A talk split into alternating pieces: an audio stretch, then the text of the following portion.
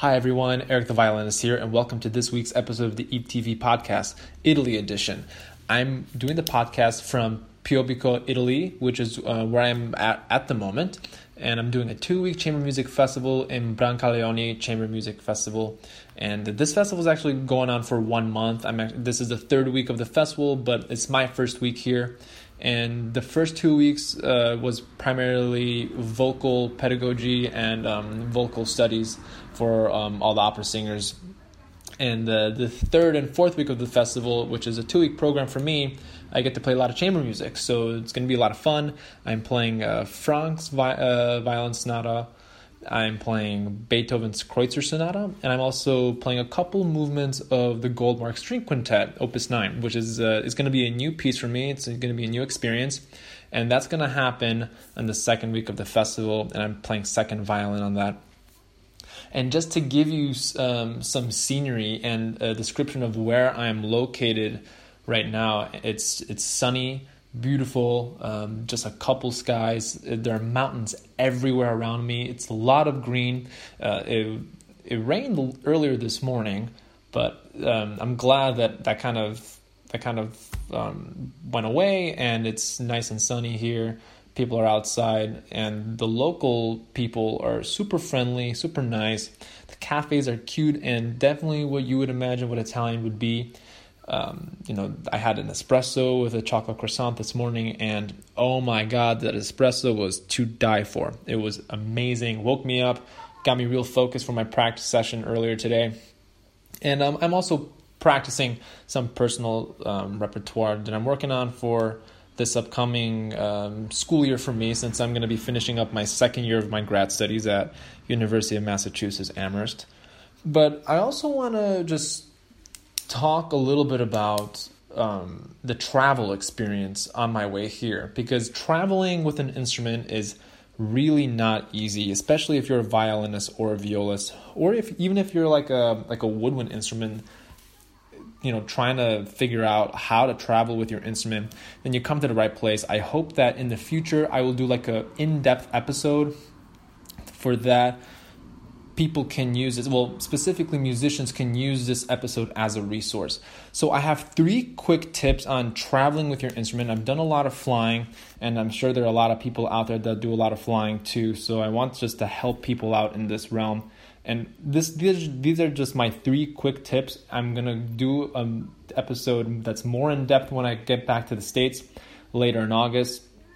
Um, so yeah, here we go. So travel quick tip number one: check each airline regulation. So I'm I've been flying. I um it's I mean it's to be like around a month in Europe for me, and I'm traveling with I would say four different airlines. So before this trip, I could have easily gone one airline all the way, but that's just not realistic in many ways because um, each airline has different regulations and specific needs. So I, also wanted to try different airlines that I've never flown to, to give you all this resource and give you all information. So number one, yeah, check each airline regulation. And I know in the states there is a, you know, the musicians and the union have been fighting for um, easier airline travel because a lot of musicians in the states travel via airplane. It's not as accessible like um, train. You know, trains in Europe are more accessible and they're easier to go on. You don't have to like go through security or none of that stuff. So check each airline regulation. I know that each airline is different in terms of check-in policy, carry-on policy, checked luggage, all that is different with each airline. So if you're like a airline traveling newbie, yeah, definitely definitely check that. Um, quick tip number two: uh, try getting in um, a little bit earlier, um, like two hours. Normally, the standard is like two hours before you go to a flight, which I know I recommend because that gives you plenty of time to go through security. It gives you plenty of time to go to the person who's working the front desk at the gate to see if they're just to like let the person know saying hey, I'm traveling with an instrument, and I was wondering if there's like a earlier, is there like a boarding group that I can hop on a little bit earlier? and most of the time with these with you know American airlines, not the company American Airlines, but American um, airline companies, they you have to pay more in order to get onto the plane faster or first. So I double check on that. Usually, like 99% of the time, people are understanding and the workers are like, oh, yeah, clearly I have an instrument. Yeah, let's, um, we, you can hop on earlier if you want. But you know, don't abuse it. Use it if um, if you find that you're like concerned about the flight being full, or you know, if, if the airline person at the gate is saying, "Okay, there's this a full flight. We're offering we're offering people to check their bags in for for a waiver or for you know for free or whatever." And I know some airlines do that. I can't speak for all of them. I know that's happened to me before, but but definitely definitely double check. Double check with the person at the gate. They're usually pretty understanding, and like I said, ninety nine percent of the time it works.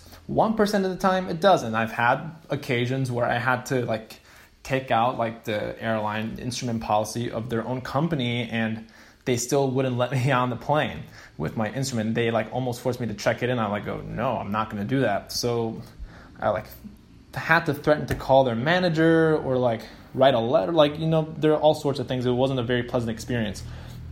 So just ask, be polite, be nice they will certainly be more than happy to accommodate you. And which leads me to my third last quick tip for traveling. You know, be nice because usually people are 99%, 99% of the time they're understanding. Um, you know, also be aware of people around you. You know, your violin, you know, does take up a lot of space in the overhead compartment. So you want to be accommodating to other passengers. You know, you're not like the only person, you know, that will keep that entire carry-on uh, locker to yourself. So other people, like I had this happen to me on my way to Italy. I was flying from London uh, just a couple days ago, and there was a person who like was trying to touch my violin case and readjusting it, and I go, I had to be really assertive and be like, uh, sorry, sorry. I mean, I can move it for you, but please don't move it, you know, by yourself. And this person was like, no, it was impossible. Like, you can't fit it in. But then, like, you know, there were ways around it. Like, you know, the the flight attendant was cooperative and he was nice too. So we, you know, we make we made it work, but you know, the point is like sometimes you do have to be assertive because people are just not aware of um, you know the the violin is being you know taking up the space in their in their row. But you know, life life happens and you know, every we're just trying to make it all work for people so that it's not an inconvenience for them and not an inconvenience for us because there are other ways around this point. So yeah, there you have it. Three quick tips for traveling um, with your instrument, and um, I want to let you. I want to let you know that I hope to have like an in-depth resource episode for every musician who is traveling, spe- specifically classical musicians like violinists, violists, um, cellists, even woodwind players. And um, yeah, I want to get your opinion if there are like any horror stories that you have about flying. And you know, we've seen many of them um, recently, you know, they're like cellos being destroyed by airlines when they're checking in, and um, and the guitars being completely torn to pieces. Like it's it really is an issue, and um, we we as a community can do a better job informing our airlines, asking our airlines, being polite, and just trying to you know negotiate and cooperate on both sides of the spectrum.